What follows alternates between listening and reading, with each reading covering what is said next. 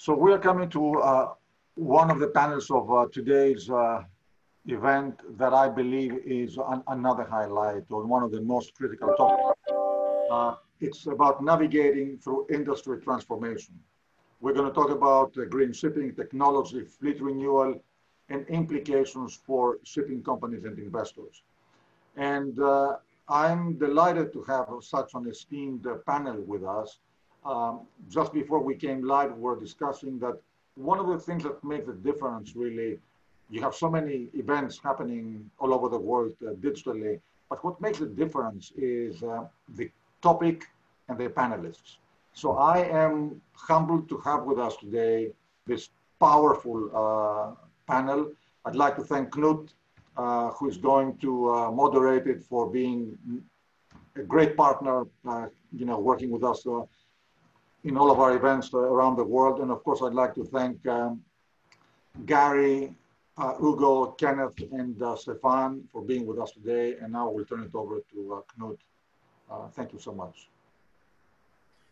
Thank you very much, Nicholas. It's a great pleasure to take part again in Capital Link's uh, panel discussions. And congratulations, Nicholas, on uh, arranging this in a very professional and good way. It's a Pleasure for me. Welcome, ladies and gentlemen. My name is Knut Ørbeck-Nilssen. I'm the CEO of DNVGL Maritime, and I'm extremely happy to be your panel host today. Now, our panel will lend their collective expertise to the topic of navigating through industry transformation. And before we get started, let me quickly introduce uh, to you all what I believe is really a top class lineup of speakers. So with us, we have Mr. Hugo de Stoop, who is the CEO of Euronav. We also have Mr. Kenneth Hvid, the president and CEO of Teekay Corporation. Also, Mr. Gary Vogel, CEO of Eagle Bulk Shipping.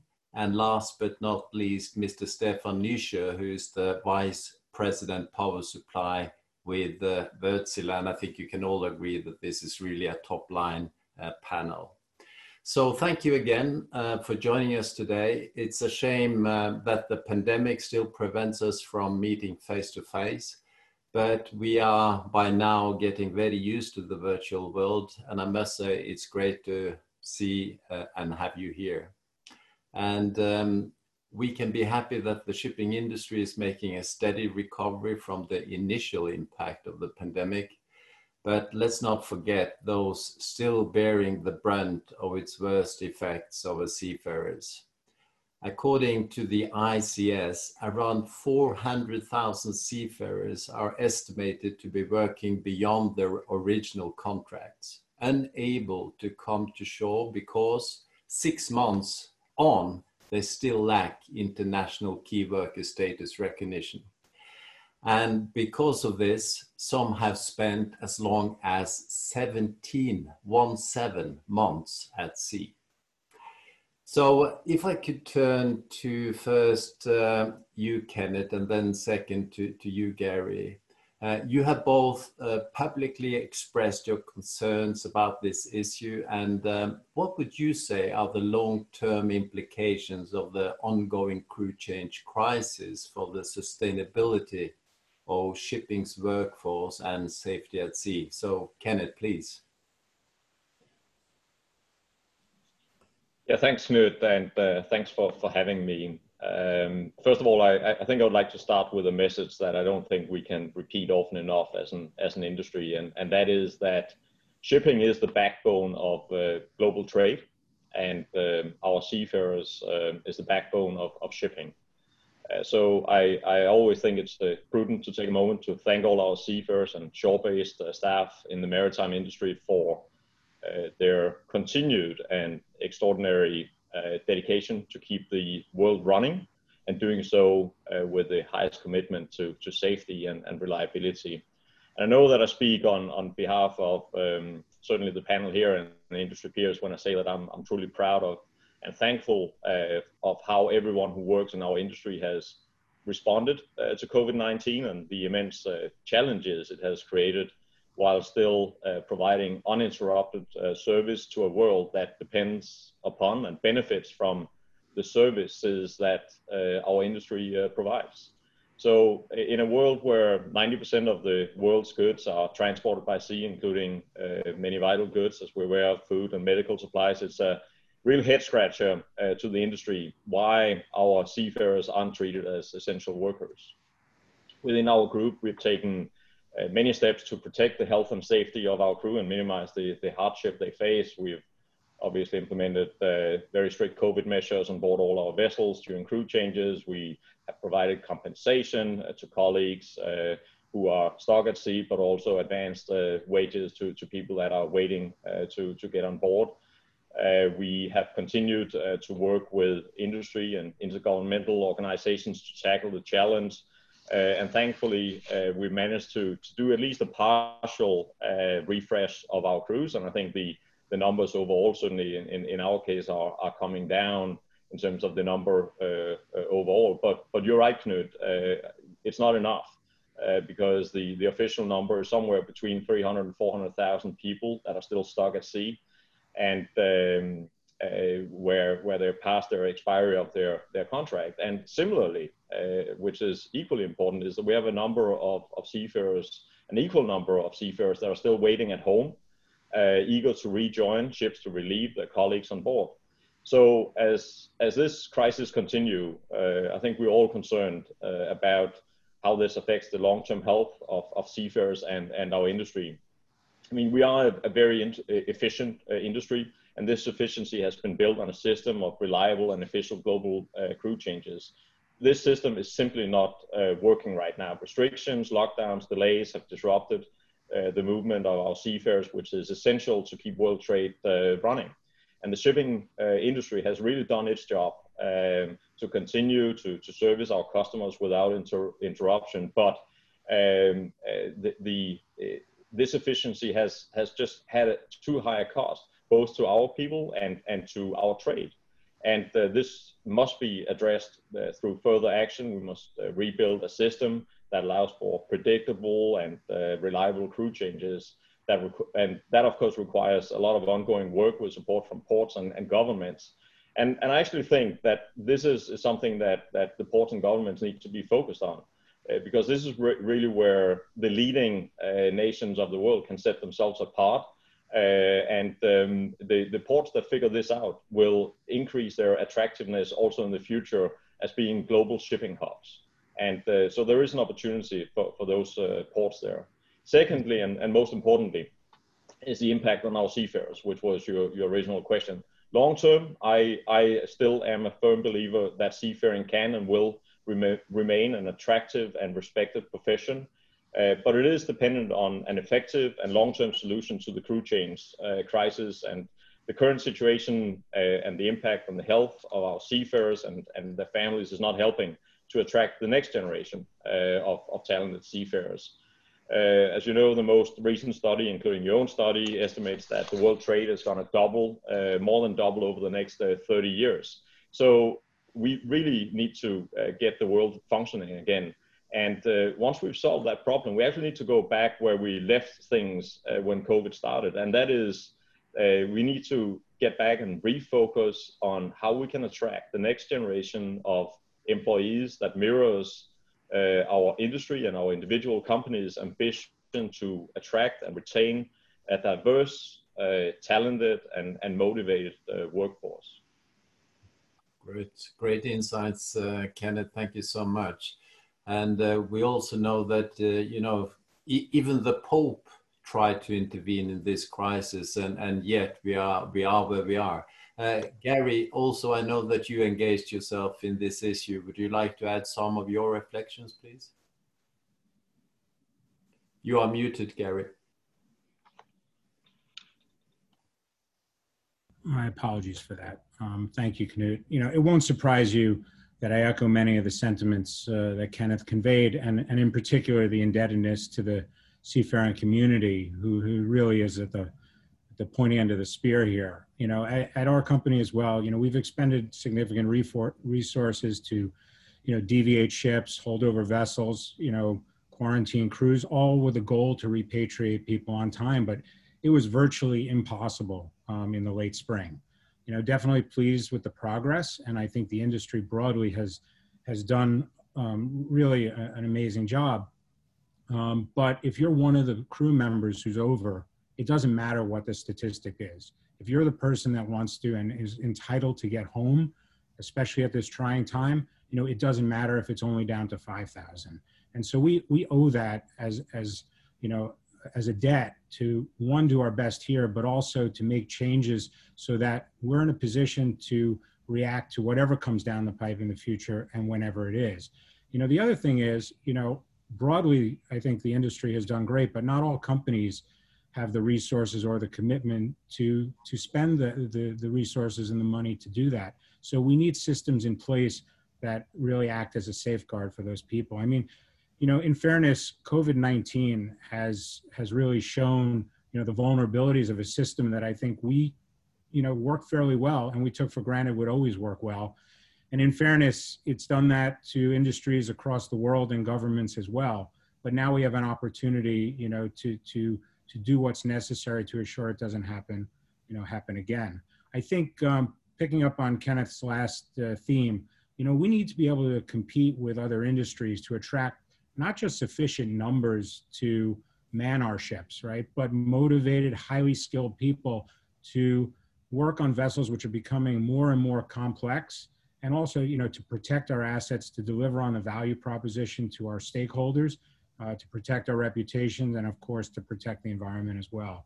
So you know i think a robust global crew change system um, is just one part. It's really a cog in the wheel that has to work well in all environments in order to ensure we can do that going forward thank you Great reflections, gentlemen. Thank you. I, I, guess we could spend the whole uh, panel time discussing this uh, topic uh, specifically, but this is also about you know transformations uh, and and one of the grand challenges uh, over time is really the decarbonization uh, of, of, shipping, and um, I would like to turn to you, Hugo, and then Stefan um, second uh, on this topic. So with less than you know about 10% of current new builds are ordered with uh, alternative fuel system. Uh, so how optimistic are you that with this pace, the shipping industry will be able to meet the IMO's uh, 2050 emission targets? And, and uh, you know, representing your own companies, what are you doing uh, to get there. So if we could start with you, Hugo, first, please. Yeah, thank you, Knut. Um, the question is, uh, how optimistic am I? Uh, and I think I'm an optimist by nature, so I'm very optimistic. I'm also optimistic because um, I think that the shipping industry is one of those industries that has been able to adapt um, in a very efficient way to many different circumstances. As a matter of fact, we need to adapt to a, an environment that is uh, changing all the time, every single day, every single month, every single year. So I'm extremely optimistic. Having said that, um, we have a target for 2050.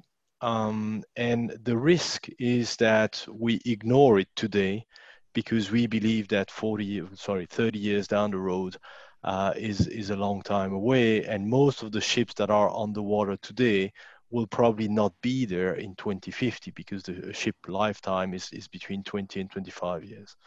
So um, that would be a huge mistake. I think that if we start by ignoring that problems and kicking the can down the road, then we're never going to get there.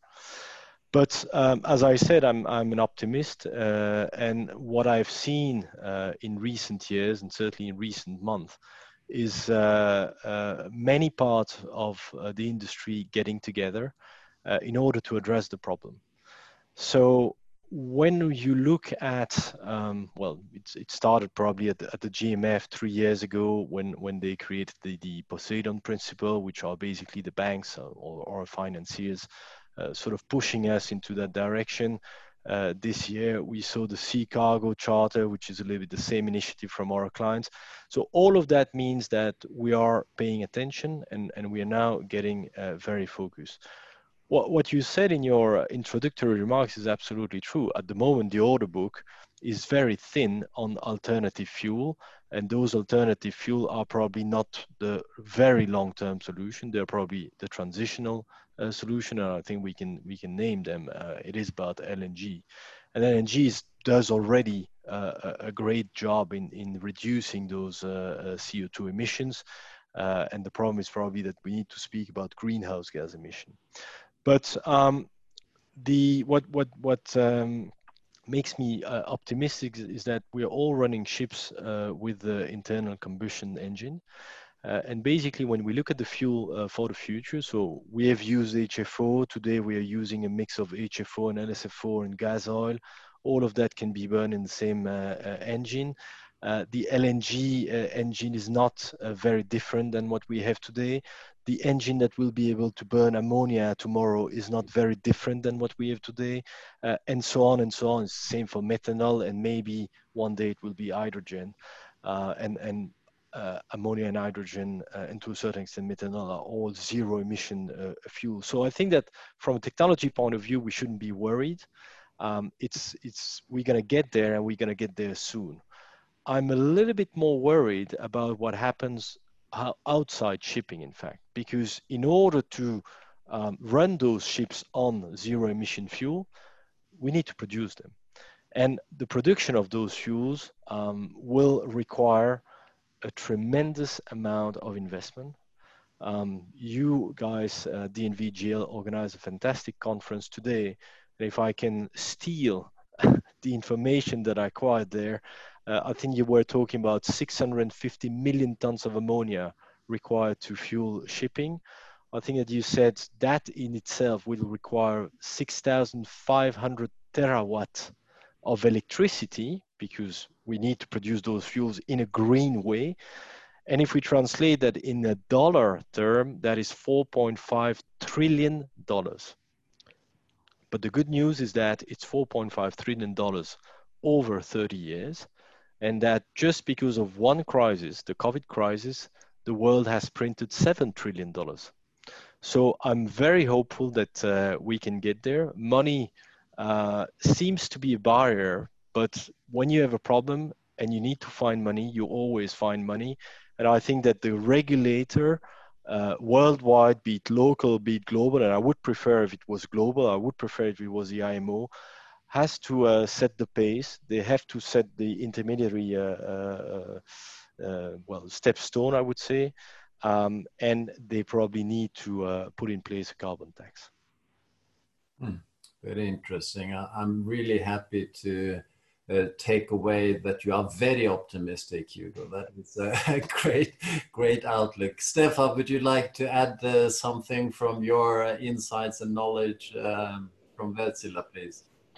Yeah, thank, thanks, Knut, and uh, thanks, Hugo, also for for some very good remarks. I would say a lot of them I can echo. Um, uh, to start with, I'm also I'm also an optimist, and uh, of course, uh, coming from one of the the engine makers side, which on top of everything has made made its purpose to to serve the society with sustainable technologies. uh, of course, I'm I'm an optimist, and uh, and I I would say that uh, I would echo what what Hugo said about technology not being the issue. I would claim that that technology is not the the issue today, and it will not be tomorrow.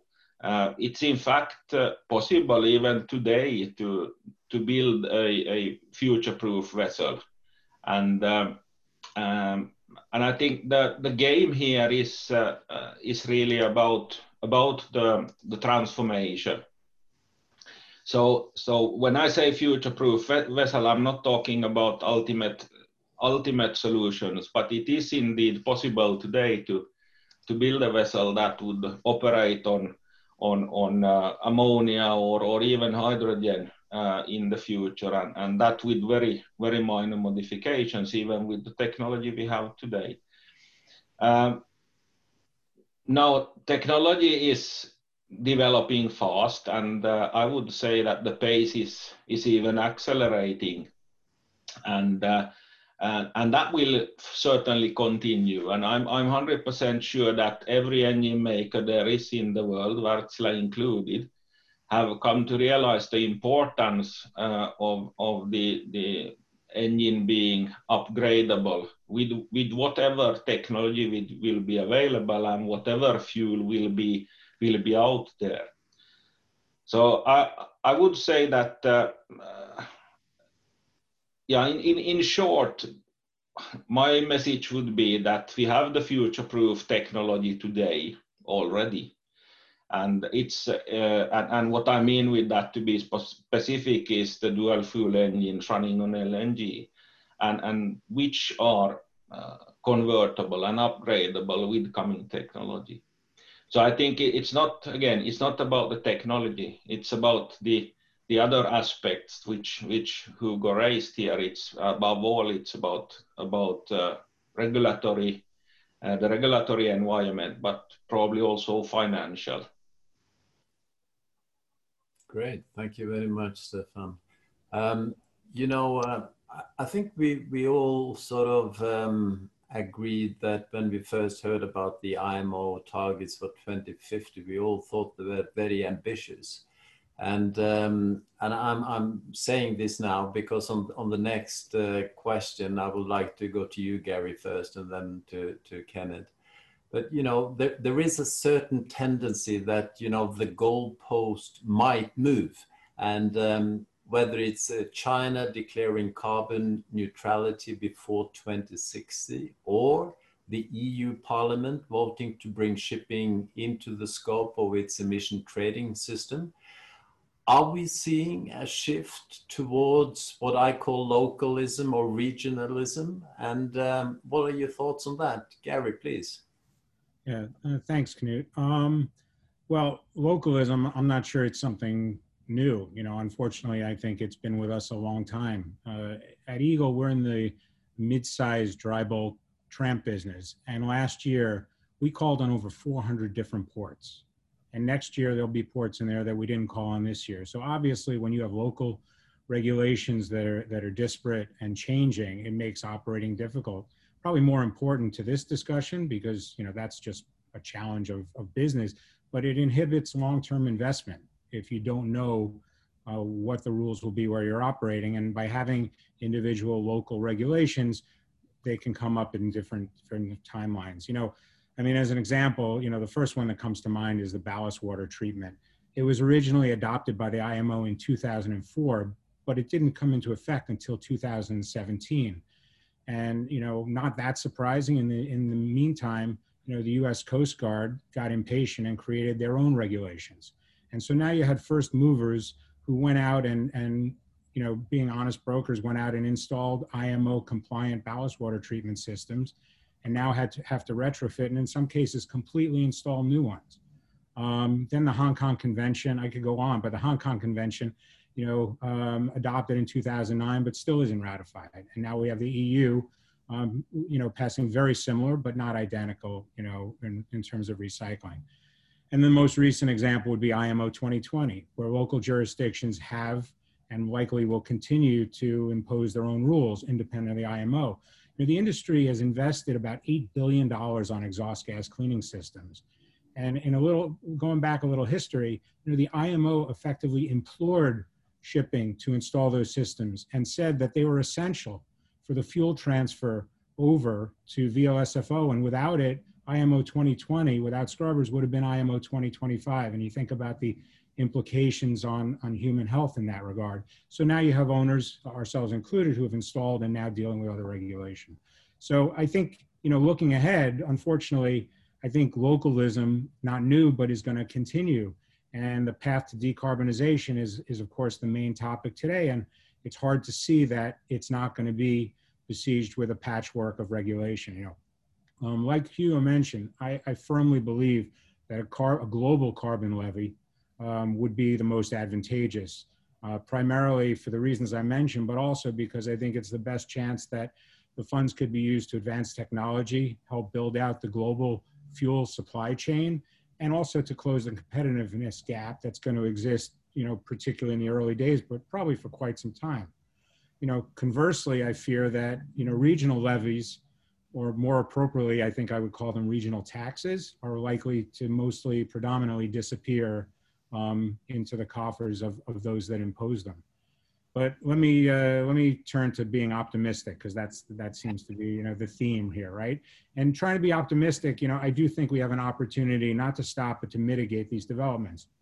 You know, the shipping industry is quite fragmented within segments, across segments, and I think we need to demonstrate. We need to speak with a voice, and that's difficult. But I think we need to speak with a voice and demonstrate that we're ahead of the regulatory curve, right? That we want to be a part of this and I don't think we've done it very effectively, uh, to be honest, in the past. So I think you know regulations will be foisted upon us if we're seen as lagging. But if we do speak with a collective voice uh, and proactively, I think we can at least have a seat at the table and, and help to craft more efficient regulations. So, you know, Hugo again mentioned Global Maritime Forum, getting to zero, Poseidon Principles, now Sea Cargo Charter. I think they're all great examples of industry collaboration. So I am optimistic that we are doing the things we need to do right now. Um, you know, the other thing, the last thing I believe is the fact that as an industry, I think the most important thing we can ask for, and this speaks to localism, but also also global regulation, and that is clarity on what the rules will be. You know, we're talking about assets of 20, 25, sometimes even more lifespan and investment, significant capital investments across the industry. So we need unambiguous, firm timelines that we can invest on with, with um, confidence. And then, of course, we need a level playing field because that's absolutely essential to continue to attract you know, new capital investment to the business, which is probably more important today than it's been uh, for the foreseeable, you know, any time in the past. Thank you. Thank you so much, Gary. Great to hear that you are also a strong uh, optimist. Uh, I mean, this panel is really taking off. Thank you. uh, Kenneth, would you like to add uh, something to this, please? You are muted, Kenneth. I don't know what you did, Knut, but you certainly didn't put a panel together where we were going to have a, a, ton of disagreement here. Uh, but uh, and uh, and uh, without declaring that I'm an optimist as well, I I would say that I, I agree with a lot of the comments that uh, uh, that Gary just made. I mean, for, for sure, it is that that that big discussion whether we look at it from from a macro or, or shipping uh, specific, whether you want to go far or go fast. And uh, if you want to go far, you go together, and if you want to go fast, you go alone. And uh, that's what we're seeing in in all uh, trades of of, uh, of, of the world. I mean, we see it with Brexit, we see it. Uh, when we see U.S. and and China fighting on on trade disputes, we see it uh, with the uh, closer to home example of the EU going alone on the GHG emissions.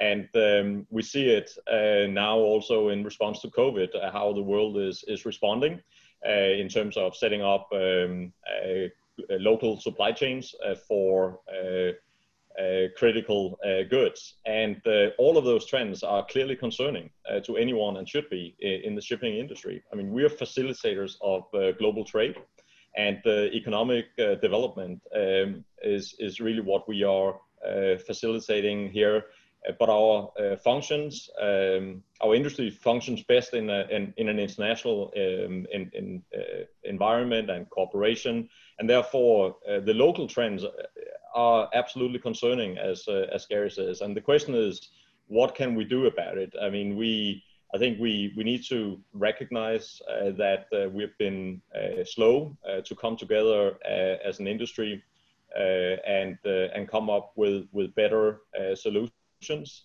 And if we uh, look back at where we were and where we've been, uh, say 10 years ago, and, and we looked at some of the market-based mechanisms that we were debating and actually had advanced uh, quite far, and then we were hit by a financial crisis and everything was, was put in, in the drawer again.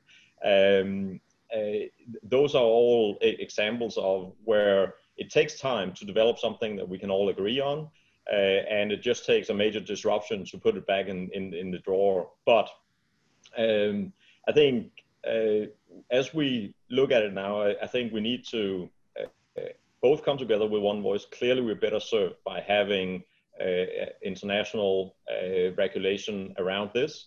I also uh, think that the world is becoming impatient, and that is a trend that we'll continue to see. So whether we like it or not, uh, we probably need to put our minds also to how do we respond when uh, we are faced with legislation that are, are less than, than optimal.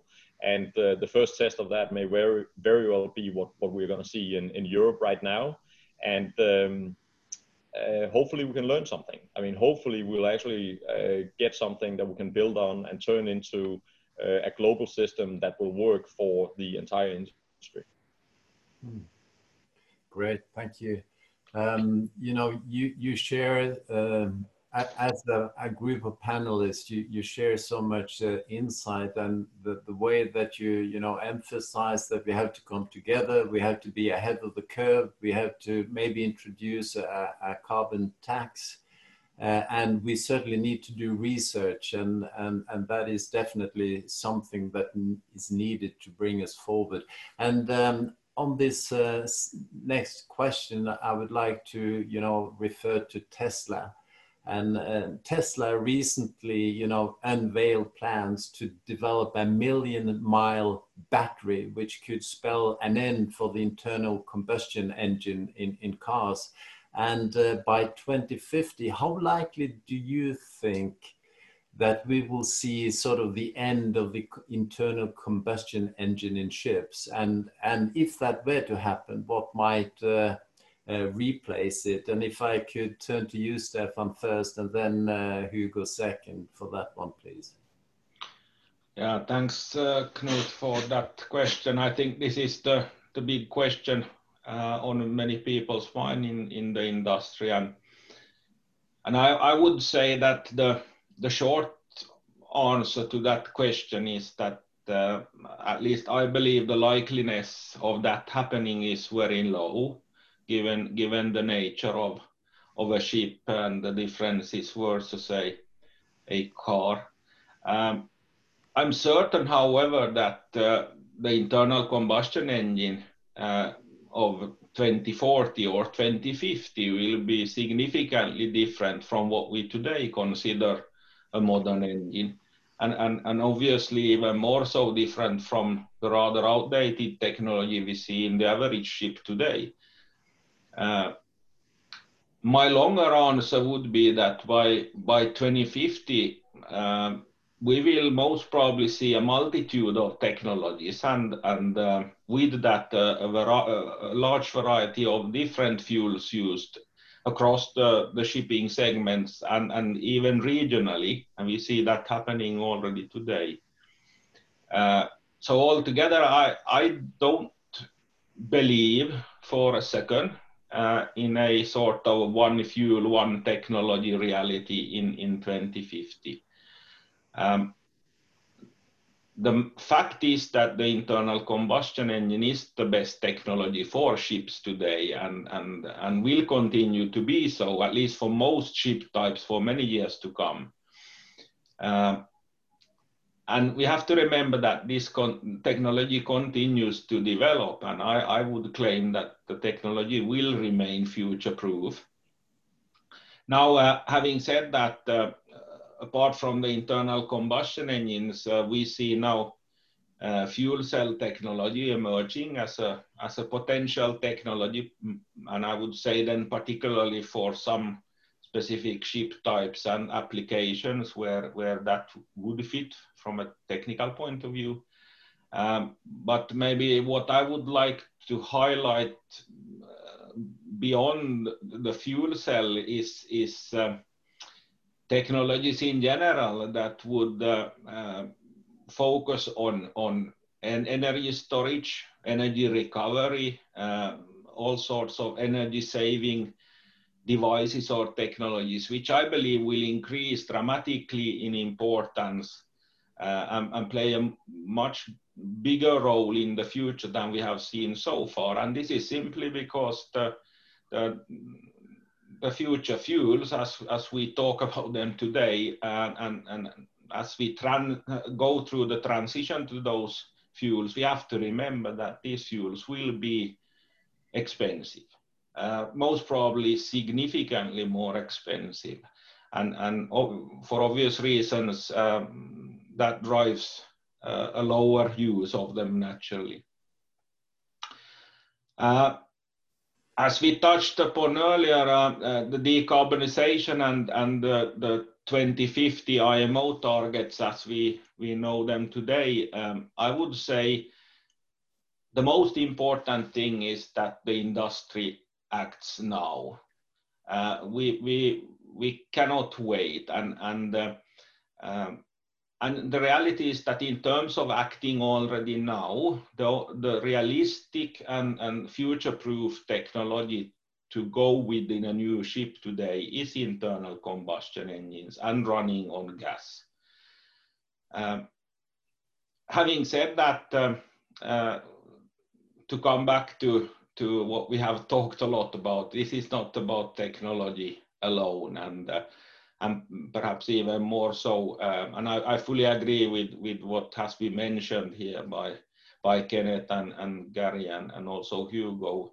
Uh, the level playing field is important and the regulations. Uh, I would say that, that that's even more important than the technology. So my question, and, and perhaps Hugo can comment on that, but I, what I'm thinking is that what's holding us back today as an industry, as thinking in the wider wider industry among the stakeholders, what's holding us back, and and and um, how can we sort of clarify what needs to happen or who needs to move first to to to get going? Because that's what the industry need. We, we cannot wait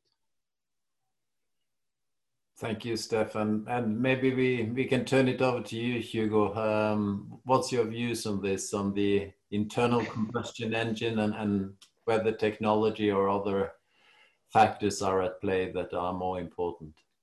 Yeah, and I, I will try to be brief because uh, I think we are running out of time. But uh, for me, this is exactly the, the kind of mistake we shouldn't make. This is distraction. I mean, we don't even need this piece of information. Uh, fully agree with Stefan, uh, fully agree with Gary, fully agree with Kenneth. We need to act now. We need to act together. Uh, we need the regulator to give us a, a sort of a, a good uh, level playing field uh, because the rest is, is really distraction. I'm not even sure that this battery would be more economical than than if we run our ships on ammonia or hydrogen. And if there is no emission, why would we favor a technology that is completely unknown? Um, that is uh, it, it is unknown we don't know when it's going to come. We don't know what the price is going to be. At least we have a plan and we can uh, we can uh, go on that uh, on, on that road together. And I think that we will have the solution and we will meet the card the targets that have been uh, imposed uh, onto us. What is what is nice is that it all comes down to electricity you know? So whether it's battery or whether it's a, a zero emission fuel, all of that means that massive investments needs to be made uh, in the electrical infrastructure. Um, and I think that is a little bit beyond shipping, but if we can contribute, and certainly if we can have some sort of a carbon tax that can contribute to that, to the infrastructure that will be necessary for us, uh, we should uh, we should push for that regulation. I completely agree, of course, with Gary that local regulations will not serve our industry. We need a global, global uh, regulation, and we need to see those funds coming back to our industry. I think that's a, an incredibly important remark uh, at the end. And um, although I had, uh, you know, more questions that I would like to put to you as a, as a panel, I think time is really running out. But let me just, you know, um, take away, um, you know, during the pandemic, I think the maritime industry really jumped forward by at least half a decade on, you know, getting to grips with digitalization. And listening to you all, being optimistic, looking at alternatives and how to improve the industry, I think that the grounds are really there for a maritime renaissance where we are, you know, being innovative, we are taking we are shaping the future ourselves and everything is really in our hands if we are able and willing to, to grasp it. So with that, gentlemen, thank you so much for spending the time here on the panel and thank you so much for your insights. And again, Niklas, thank you for having us, and I'll turn it back over to you. Thank you from all of us. Well, I'm the one who is expressing sincere and deep thanks to all of you for an amazing panel. Thank you so much. Thank you all. Bye bye. Thank you. Thank you. Bye bye. Thanks.